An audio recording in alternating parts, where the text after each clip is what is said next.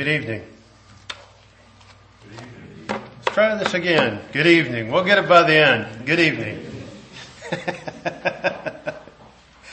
well, Dwight, as long as I don't start off in the evenings with Habit dollars on him, we're going to be fine. So we'll remember um, where we're at. And yes, it is very true. Um,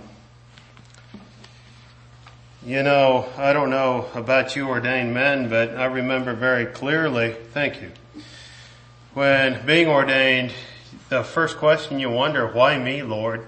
There's how many others that are, speak better than I can. But, you know, it's a real privilege. The more I get to know God's Word, it's a real privilege to share the Word of God. It's just, you know, I look at it and, uh, it amazes me, um, His Word and, and again, how He entrusts man. And yet He calls man for a reason, and that is actually somewhat of the message this evening. Before we get into the message, um, I would just like to say first of all that I do desire an interest in your prayers. And also, while I think of it, I do want to bring you greetings as well from the Pilgrim Mennonite Church in uh, Northeast Ohio. Um, I failed to say that last night. I told my wife it's surprising how much you miss when you're nervous, and maybe by the end of the week you'll be praying for nervousness because sometimes I can go over when I do lose that. So, um, but most of all, I want God to receive the honor and glory again um, this week. Before I go into the message this evening, some of you had asked me a number of questions about the Jews. I mentioned that I'd worked with some of the Jews.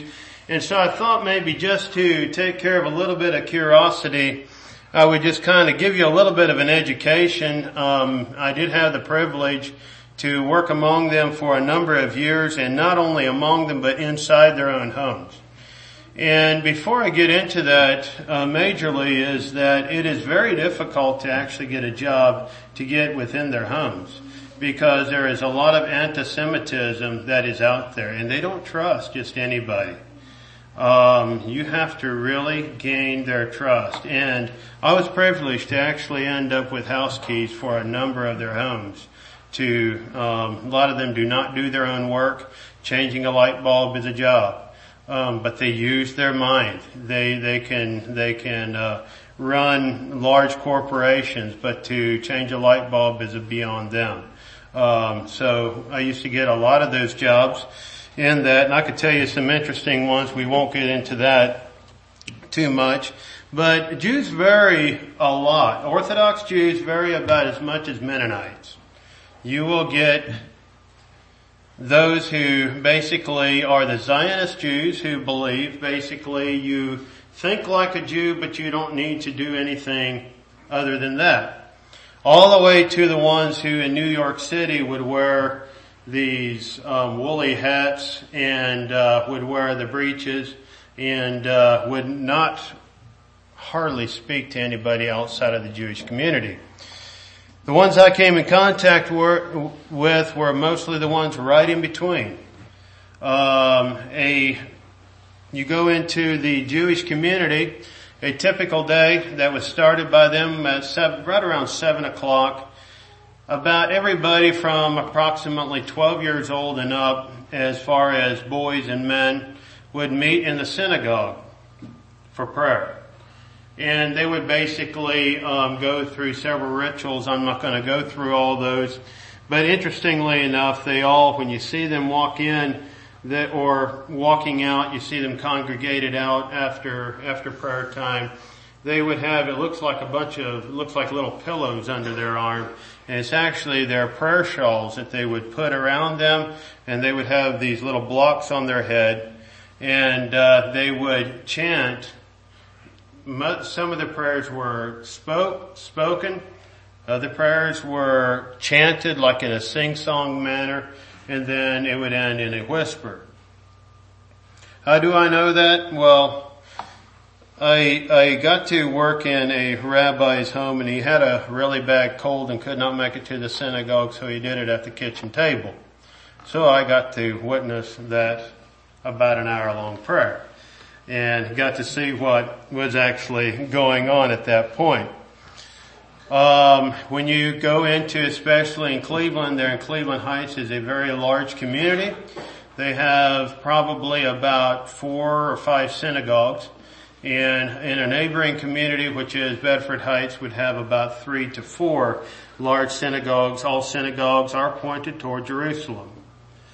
Now, um, you will find, um, especially in Cleveland Heights, all the men pretty much dress alike. You will see black pants, white shirt, black tie, and suit coat. In Cleveland Heights, most of them will wear the big black Amish looking hat, um, or they will wear the kippah, which is a little skull cap that they wear. Women, especially in, in Cleveland Heights, would all wear dresses and pretty much decently dressed. Um, and they would also wear the veil. If they did not wear the veil, they would wear, unknown to anybody else outside of that community, for their veil, they would wear a wig. And you would not really realize it, but that was their veil. But they could look just about like anybody else. Interestingly enough, when you go into one of their homes, when you walk in their house, you cannot tell between a median household and a multi, multi millionaire's home. They pretty much will look all the same. Usually nothing overly big. Um, in fact, one home that I worked in for a rabbi, a very, very nice family, very happy-go-lucky family, was a very little house that they raised 11 children in that home. And uh, one of the things that you will find in those homes is they are fairly simple, but you will find walls of books. Their libraries are vast. And their, one thing that they're proud of is their libraries. They, you will not find a TV in any of their homes, as I've mentioned before, nor the radio um, because they believe that is actually damaging to them in the educational system, and they push reading. Um, a lot of their books. Um, interestingly, you have kitchens. I put in a lot of kitchens. Um, their kitchens, if they are upgraded or in a new home, are kosher kitchens. What is a kosher kitchen? Kosher Kitchen has two separate sinks, two separate dishwashers, and if they're wealthy enough, they'll have two separate refrigerators. Why? Because you cannot mix dairy and meat. Kosher is more than just not eating pork. Kosher is about how meat is prepared, and it's about not mixing the dairy and the meat, which they take out of, of, uh, uh, forget which, which scripture that is, or which, uh, book that is, that talks about the, the, uh, eating the calf and the milk. And they take that literally. So if you like a cheeseburger and you want to become a Jew, you got a tough decision to make because they're not going to allow that. Neither a great meat pizza with extra cheese is not going to work. You have to decide between the two. The dishes you have to use separately. You have meat dishes, you have dairy dishes. They never can be served on the same table at the same time. Um, in fact, if you like ice cream after a great meal, you hope you don't have meat before that because depending which, uh, where you're at, you may have to wait from two hours to a day between having meat and having dairy. Um, their diet because of that mostly consists of pasta. Uh, the place that I worked at where they're very accommodating, I had a hard time telling them no and they kept coming around with soft pretzels and uh, all kinds of those kinds of goodies. And by the time I get home, I felt like I wore a dough ball. And but great people. I could not tell them no. Um, very, very friendly people with that. With all the laws and regulations, one Jew told me as we compared notes on one trip, he looked at me and he said, if you Mennonites and Amish think you got rules, you don't have anything. And he is right um, with that. Now, I will say this. The one thing that I have to admit that I kind of got jealous of was the day of Shabbat, which is their Sabbath. On Friday is an extremely busy day. They will be mowing, well they won't, but their, their, uh, caretakers will be mowing lawns or the lawn service. They'll be mowing lawns. They'll be t- uh, doing the shrubs. Um, they will be. You will smell food cooking to beat the band. They are cleaning. The house cleaners are there. They are busy. There's an anticipation, a little bit like children looking forward to Christmas. Every single Friday. And this is that you can just feel it in the air. About an hour before sundown, it starts to fizzle out because Sabbath or Shabbat starts at sundown on Friday. And by the time it hits, Shabbat hits, before that, all the laptops are shut off, all the phones are shut off. If you want to get your car parked in the garage, you better get it done before then because a car cannot be driven on the day of Shabbat. And it is totally peaceful when that minute hits. The streets are dead. And I had the privilege of actually, me being a Gentile, could work in the home of one. I couldn't get done in time and I could actually hear them starting their Shabbat, they would have, light a candle and they would have a prayer, thanking God for the week that was given and thanking God for the Sabbath that was given to man. With that, many of them would, would invite friends or family over. And many of them would stay overnight because it was too far to walk. And they would stay overnight. And they would have their normal Friday night meals. They tried to get me to sit down with them, but I felt a little bit out of place and she said, well, you gotta actually have, and it's interesting, um, in America, their, their uh, traditional meal is, in the evening is, uh, chicken noodle soup. So I went ahead and had some and Jewish chicken noodle soup tastes like Mennonite chicken noodle soup. But um, it was interesting the anticipation that was there. They couldn't wait for it. And they have said that is one thing we have over most everybody is we know how to truly rest on the day that God set aside. And I will have to say they do. Um, in the in the uh, Shabbat morning, you will see them streaming down the sidewalks and that is why most of them live very close to their synagogues, and that's why property is extremely high because they need to walk to their synagogues. And you will see thousands of people lined walking to those synagogues, and they will continue until that evening, sundown. They will again thank God for the Sabbath that He gave, gave, and then they will thank God for the week ahead. Sabbath is over. They also have a number of holidays as well. Holidays is one thing that they have a lot of. And real quickly, the two most popular ho- popular holidays is the Passover, which is in the spring. And I used to think it's plain in the scripture but I guess when you got a mindset, I used to think Passover was, you did it one evening and it was over. But it's a whole week long. God commanded that. That it was to last for a week and the first day was to be used as a Sabbath. They don't work in that. But they literally will clean their houses from top to bottom for two weeks. Even to the point some of them will get rid of their dishes because they might have a little bit of leaven in them or they may end up with dishes in the garage that is their Passover dishes and they will swap their dishes out for that week.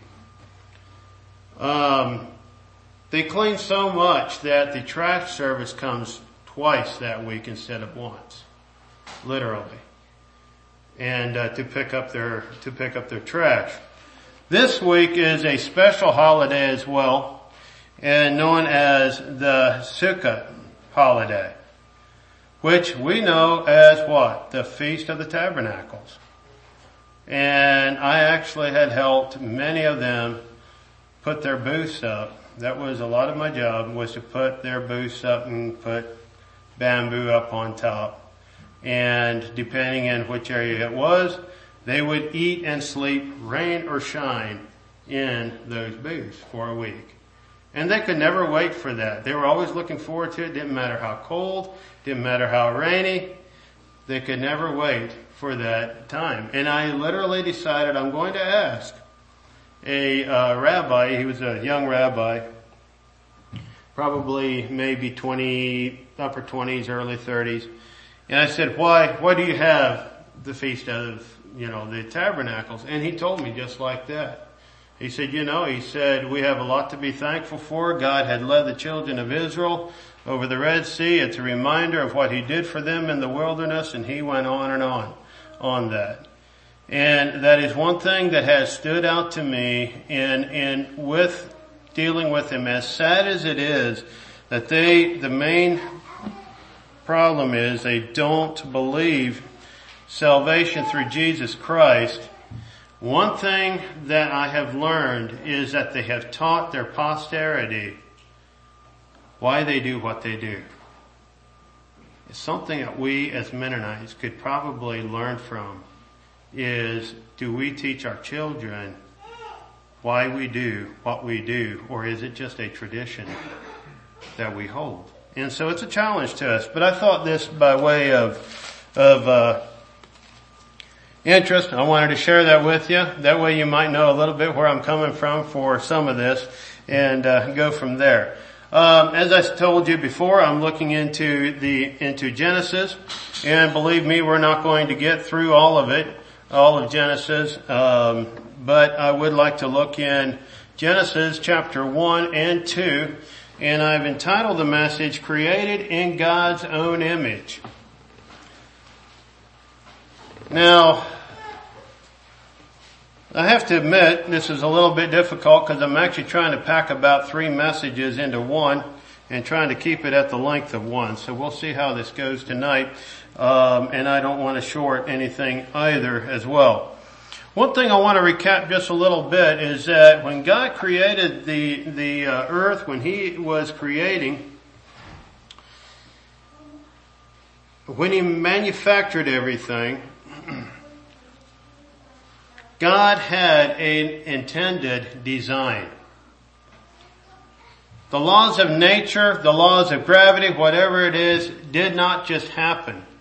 God had intended and had a design for everything, whether it is socially, he had a design for families, he had a design for church, he has a design for all. Nothing is just by default, but God had a plan in it all. the other thing that I want us to note before we go in is that as we look into this is that we know God through creation. Have you ever, I don't know how many of you like history. Um, I started liking it a little later in life. And as an auctioneer, I get into a lot of antiques. And there's a lot of times that if you look at the item, maybe it was a piece of furniture, you could tell by the creator how much he cared for what he did. The pride that he took in his handiwork. And you know, that's the way it is with our God. As we look at the creation and at his creation, we can see through that who God is.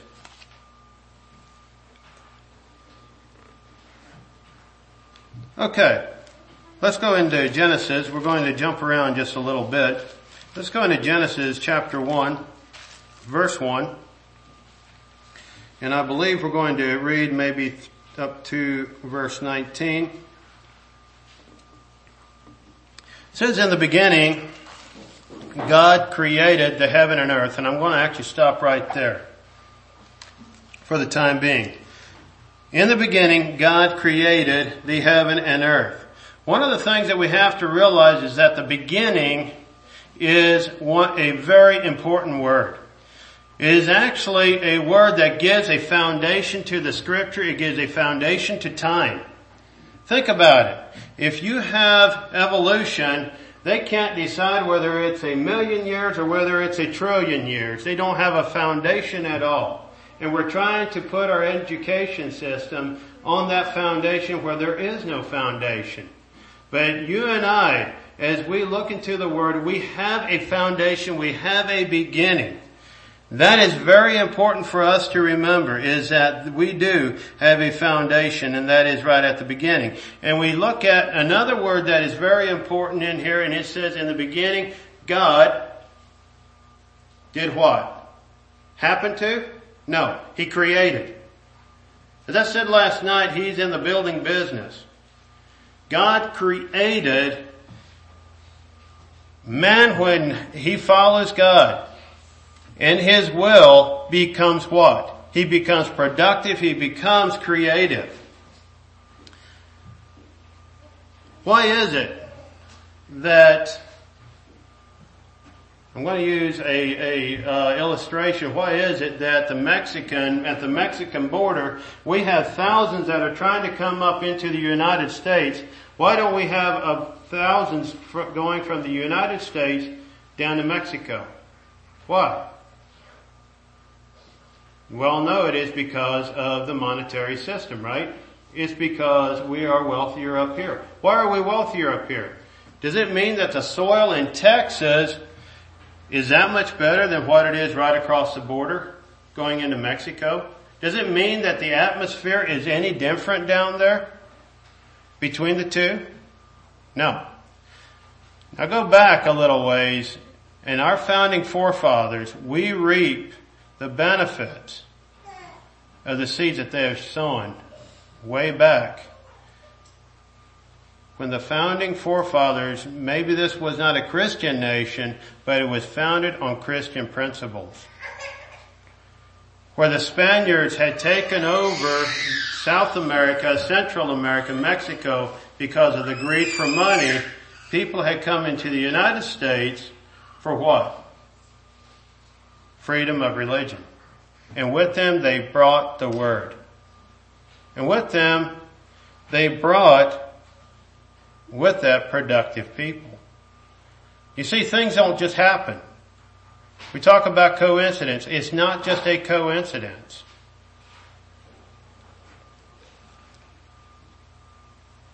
We, uh, if we look into statistics, 98.8% of medical discoveries have been discovered in biblical based communities.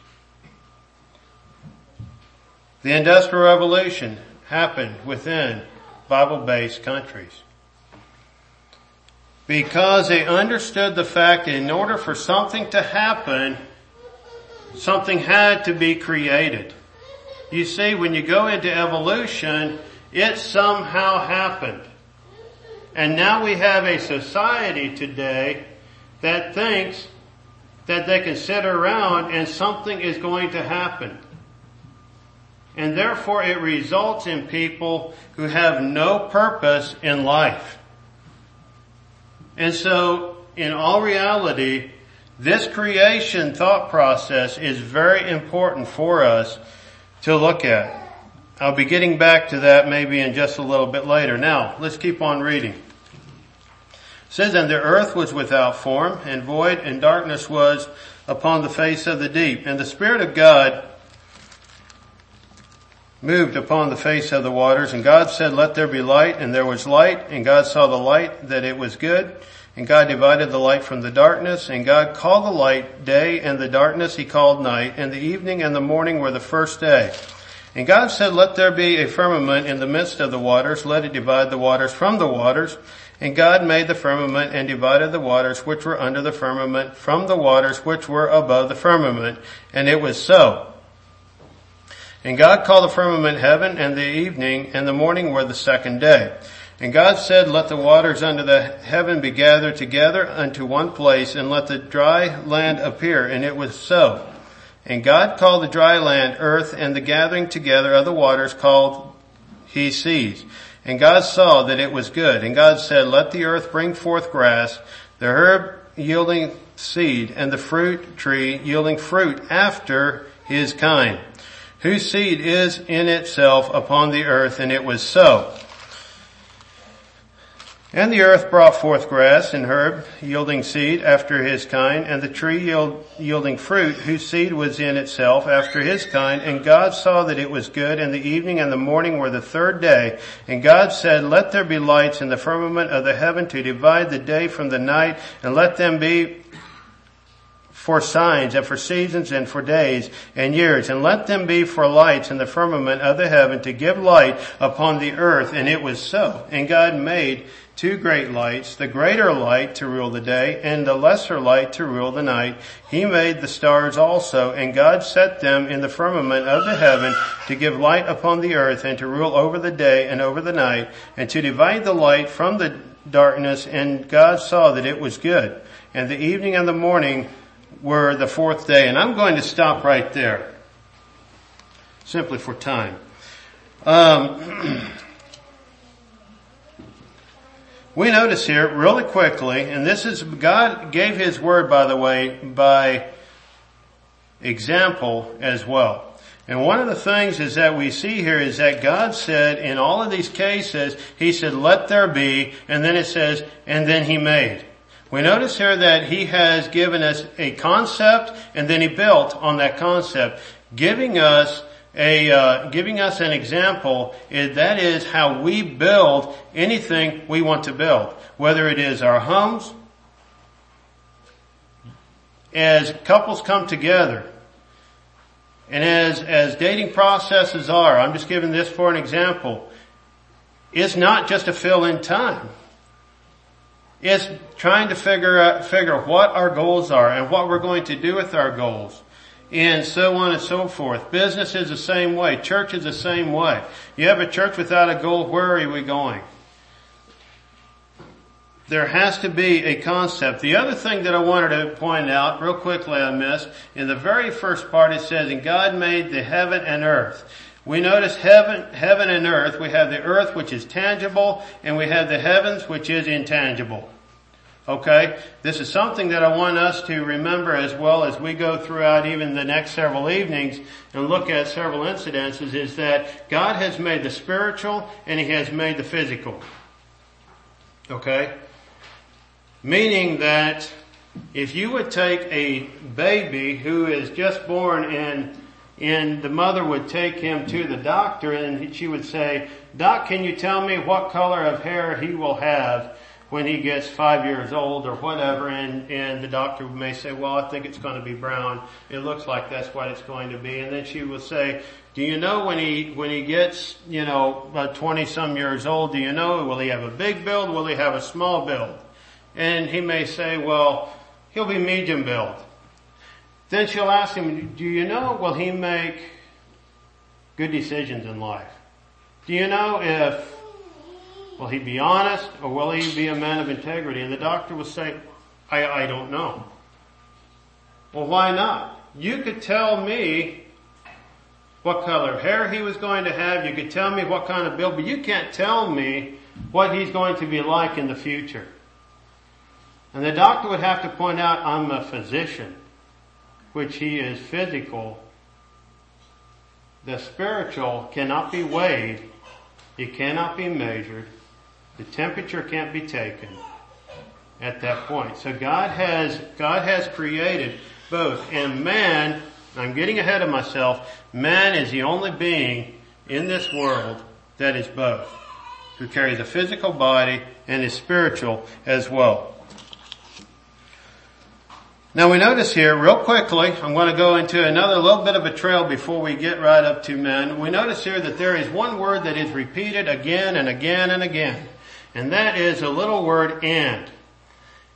In Hebrew, it is, it is, uh, vav is a Hebrew word for that. And by the way, Hebrew is actually read from, read from the right, right to the left instead of the left to the right. And every Hebrew letter has a value to it. I don't know if I'm going to get into any more of that or not, but just keep that kind of in the back of your mind. But vav means to hook. In other words, in all of these, he doesn't start any sentence without end. And so he's connect, connecting the past to the future. And everything is leading up to an event. Nothing is separated in itself. In fact, the main value of the, the word vav will look like a hook in the, in the Hebrew. And it is, it is connecting the past to the future. Now we go to the, the, uh, to the ultimate, I guess you would say. In verse 26 it says, and God said, let us make man in our image, chapter 1 verse 26, after our likeness, and let them have dominion over the fish of the sea, and over the fowl of the air, and over the cattle, and over all the earth, and over every creeping thing that creepeth upon the earth. So God created man in his own image, and in the image of God created he him, male and female created he them. I'm going to skip over a number of verses. I see time is starting to get away on me here. Um, let's go over into chapter 2, starting in verse 7. It says, And the Lord God formed man of the dust of the ground and breathed into his nostrils the breath of life and man became a living soul. And the Lord God planted a garden eastward in Eden and there he put the man whom he had formed. And out of the ground made the Lord God to grow every tree that is pleasant to the sight and good for food, the tree of life also in the midst of the garden and the tree of knowledge of good and evil. And a river went out of Eden to water the garden and from thence it was parted and became into to four heads. And the name of the first is Pison, that is which, that is it, which compasseth the whole land of Havilah, where there is gold. And the gold of that land is good, and there is bdellium and onyx stone. And the name of the second river is Gihon, the same as that compasseth the whole land of Ethiopia. And I'm going to stop right there.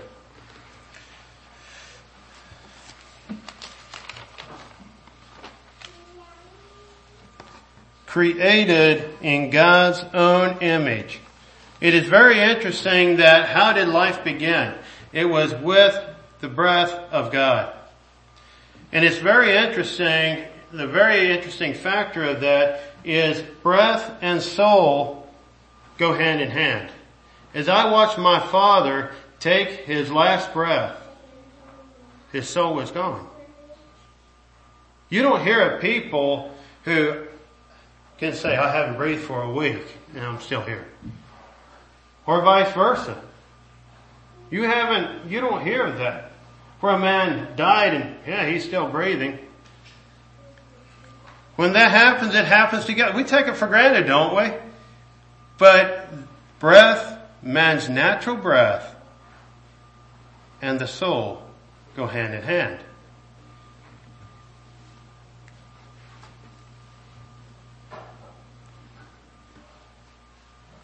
Now, how is man made in God's own image? Number one is that we skipped over the, the creation of the animal and I want to make very clear that we are not an animal. And this is a part that I'm afraid that has influenced us a lot is that we sometimes think we don't, we hear sometimes we don't have a choice because my dad was that way and so I'm that way. I can't help it. It's just my character. Now we all are different, okay? I want to hit that balance right, but there are certain things in life that we can do to enhance our character with God's help. But God has given us the wherewithal to do what we can as well. He has given us the means. In fact, um, in Exodus 14, we don't have time to turn to it, when the children of Israel were crossing the Red Sea, Moses fell on his knees before God and said, what do we do? I'm just saying this in my own words. And God said basically, get up and do something about it. And that was put a rod out and I'll take care of the rest, but there's something you got to do. And that command in many ways is the same for us. Sometimes we are required to get up off our knees and put effort in ourselves. Because you know why? We're not an animal. We are created to be in God's own image. Now when man was created in God's image, he was in the most perfect form at that time. Before sin entered the world.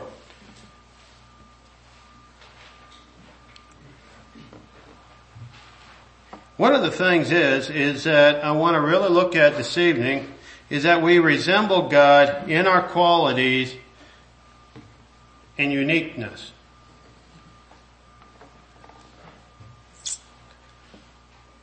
Everyone is unique. There's not a one of you that is exactly the same. And that is the beauty of God's creation. The results of evolution have been socialism. Where we're going to make everybody the same, we're going to make everybody do the same, we're going to make everybody worth the same, we're going to make this whole thing, and it sounds really great. But it'll never work and has never worked because that has never been God's design. Because God has designed each of us to be unique in our own way. Where is our uniqueness found? You can take identical twins, look alike, identical, you can't tell them apart. You do a DNA, it's identical. What will be their uniqueness that is different than the other. Their fingerprint. Their fingerprint will be different. Everybody's fingerprint is different than the other. Why not the foreprint, the forehead? Why don't they have a forehead print? Why not a toe print or an elbow print? It's a fingerprint. Did you think of where our fingers are? Our fingerprints are connected to our fingers and our fingers are connected to what? Hands. And what do hands represent?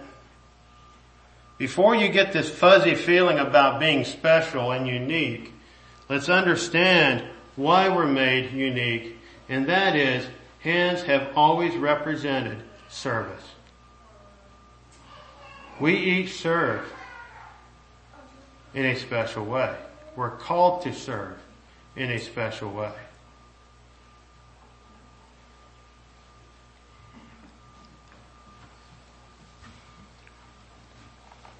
Whether it is in church, whether it is on the mission field, or whether it is a daily grind at work, we serve in our own way.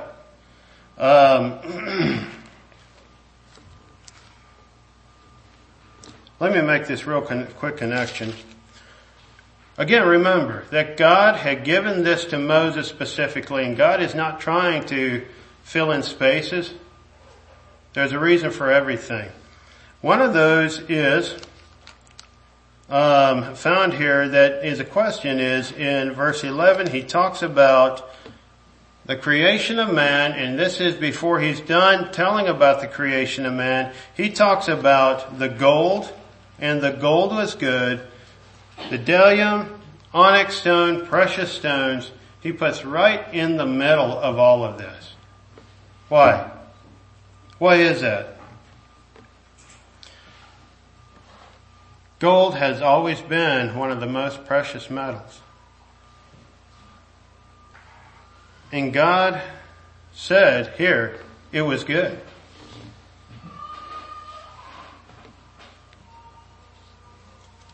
Now, gold has always been represented as monetary value in the scripture and still is today. But what is money? What is money?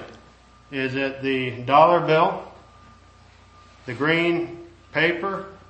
Is it the metal disc? Is it a check?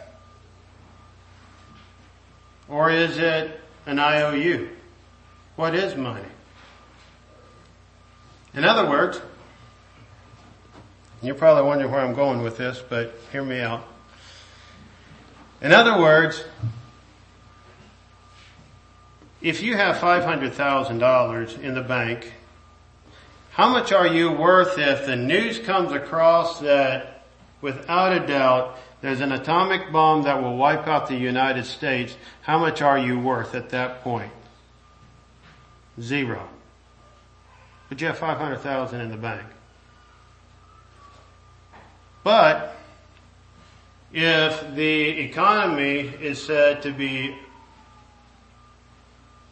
booming, there is no, no, uh, nothing negative in sight,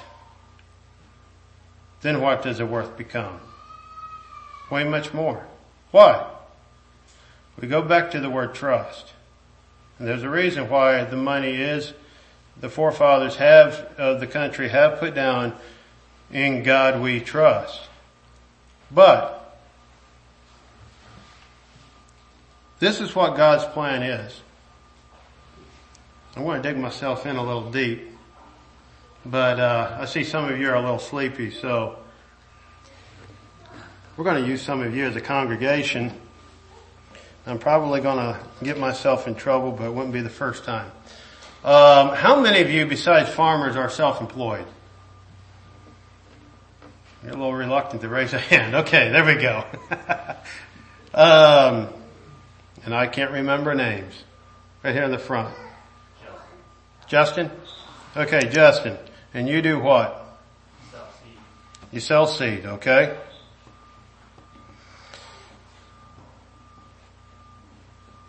And you next. Curtis. Curtis?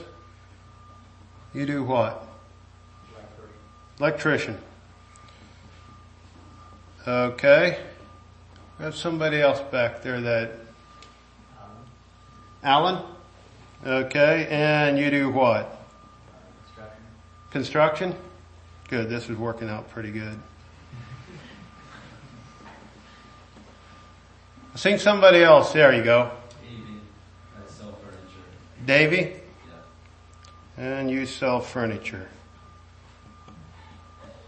Oh, we had a mechanic here somewhere. No mechanics? Self-employed? Okay. It makes a better story. What's the name? Cleon. Cleon?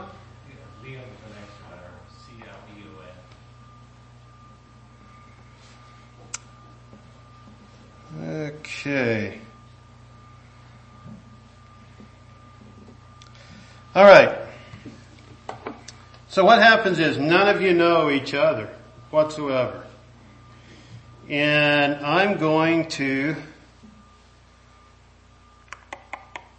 trying to figure out how we're going to construct this.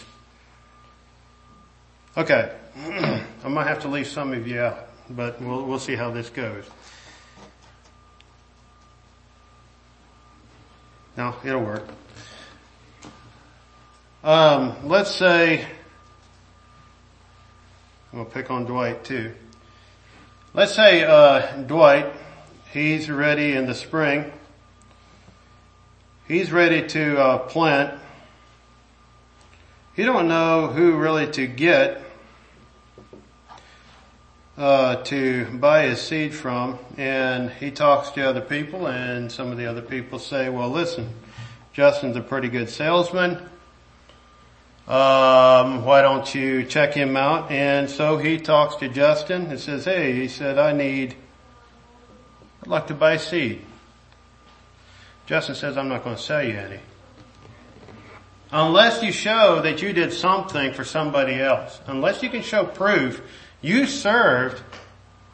I can't sell you any seed. Dwight said, yeah, I can show you. Got a milk check. We fed a number of people and I served in that way. I can show you what I served. Now don't go by my figures, okay? I'm just to throw it out there for whatever it's worth. So Dwight, he buys seed from Justin and let's say that seed bill, you know, I'm just to throw a figure, out, okay? Because I'm not a farmer, I have no idea what a seed bill is going to be. So um, don't faint, Dwight, either way. But let's say it's just going to be five thousand dollars. Now, in the meantime, Justin I don't know if he's got a tractor or not, but let's say he's got a tractor that he at least putters around at home. And his tractor is starting to get water in the oil and it needs some help. And he decides, hey, I've got to, I got to get it fixed. So he takes it to Cleon. Cleon says, you know what, I can't do a thing with, I'm not, I can't work for you because you haven't showed that you have served anybody. He said, yeah, I can, I, I can show you I've served somebody.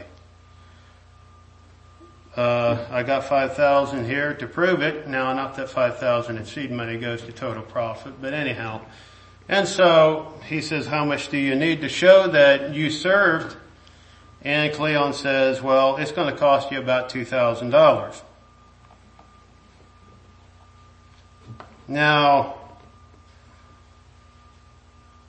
Cleon does a job. Justin is happy with it and he pays him the $2,000 out of the 5,000. Now,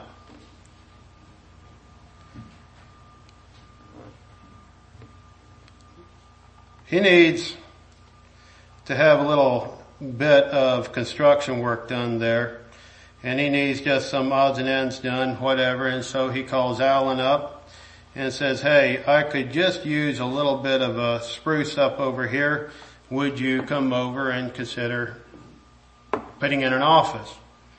And so Alan says, sorry, can't do it. You gotta show that you serve somebody before I can do it. And he said, yeah, I can show you that I've served somebody. How many certificates do you need? And he said, well, I need about $1,500 worth of certificates. Now in the middle of the job, there's some electrical work that needs to be done. And that was figured in the job. Pretty small job for 1500, but anyhow. And so he calls up Curtis and says, listen, I have some electrical work. Won't take you long. You can come right in. You can go right out and you'll be on your way. Curtis says, well, sorry, can't do it. He said, you gotta show you serve somebody. You gotta show proof. Because I need to show proof that I served. So, he asks, how much? Alan asks Curtis, how much? Curtis says, it's gonna cost you a good 700 bucks took out a lot of profit, but anyhow. So he comes in, he does it, he goes on his way. Well, he's going to be surprising his wife, Curtis is, so he goes in to Davy's store, decides he's going to buy an end table. David says, I'm not going to sell you one. There's no way I can. He, you gotta show, the only problem is, well David says, well, how can I buy one? He said, you gotta show that you serve someone. You gotta show proof. He said, well I can show proof. How much proof do you need? He said, I need $300 worth of proof. And so he gives him $300 worth of proof. And goes home with an end table. Okay. What happened out of that first $5,000 is we have $9,600 worth of economy that was created from that. But what happened? Interaction with everybody. If you were to try to do it all yourself, how much interaction would have it taken, would have been there What it is, is God has created the need of interdependency on each other. And it's through economy that much of that interdependency has happened. You see, too often we think of serving as being only in a quote mission field. Nothing wrong with mission fields. But too often we think that we go to work just to go to work. But you and I have a mission when we go to work, whether it is on the dairy farm, whether it is in the furniture store, whether it is in mechanic shop, whatever it is, so many, I have seen number of conversions that have happened through business. Through business dealings. You see, customer service, service is using customer service and worship service. And I'll tell you, our worship service can't get much better than our customer service. It's not only about honesty, but it's about who we portray who we are. The smile on our face, the eagerness to serve.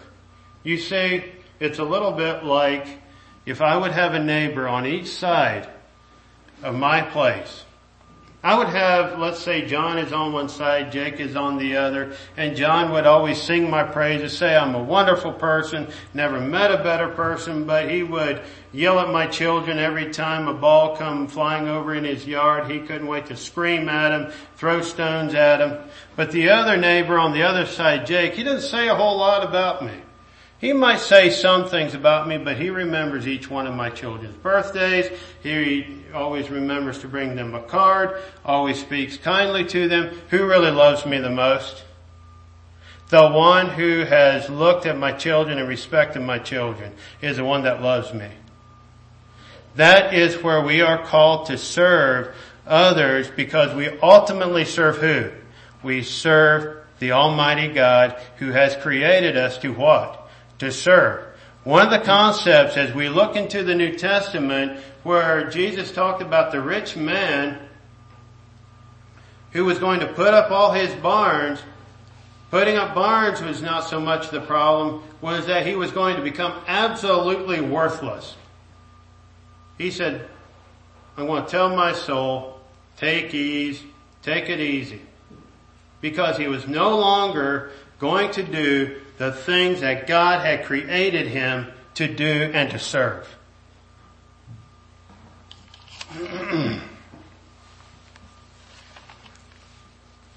you know, God calls busy people.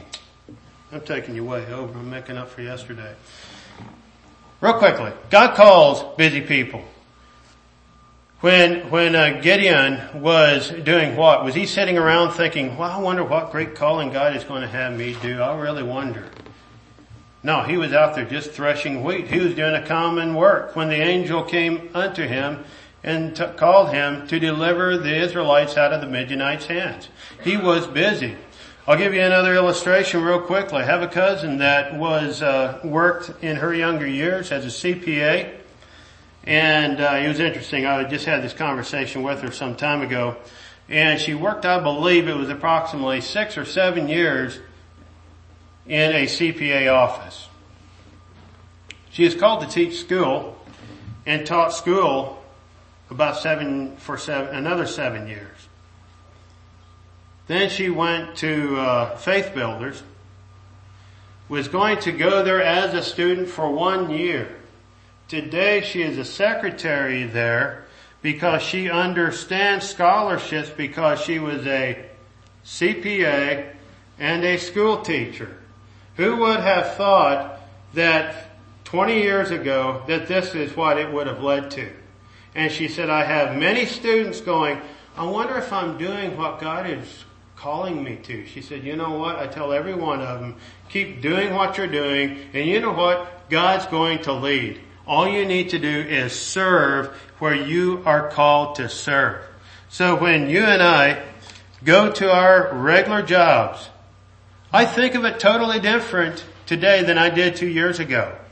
In fact, I'll tell you another, another story. True story. two men started working for a railroad company. Long time ago and they both started for, at $2.50. Well, it was about years later, the other man kept climbing up the ladder and one day he got off the train, this one man got off the train, he got off the train as president of this railroad company. He gave this other man a great big hug. The other men, young men that were working right alongside of the, this other man said, how is it? You're still working a regular job. This man is the president of the company. What's the difference? He said, well, I'll have to admit, the other man came to work for the railroad company. I came to work for $2.50. You see, it's through our eagerness to serve our customer, whoever it may be, our boss or whoever, they can see our willingness to serve God through that.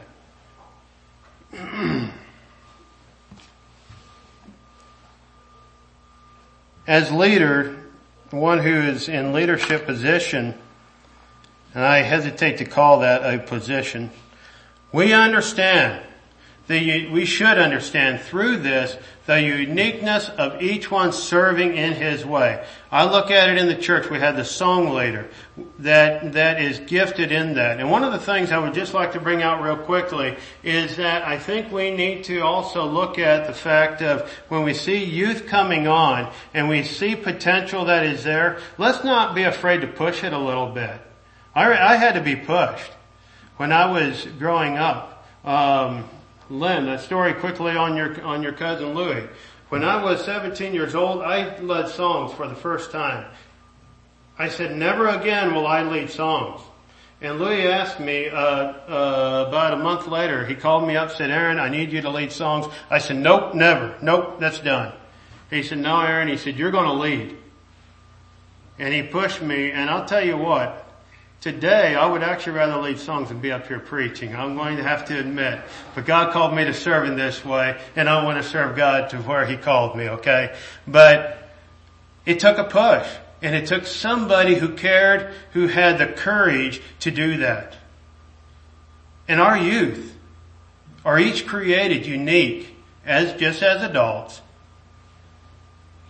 to serve in one way or another. And that is when we are at our peak is when we serve the God who put us here on this earth, whether it is in a spiritual way, whether it is in a physical way, we are called to serve and to serve God in every which way. Well, it's time to close. I thank you for your attention. Let's stand for a word of prayer and then we'll let you go.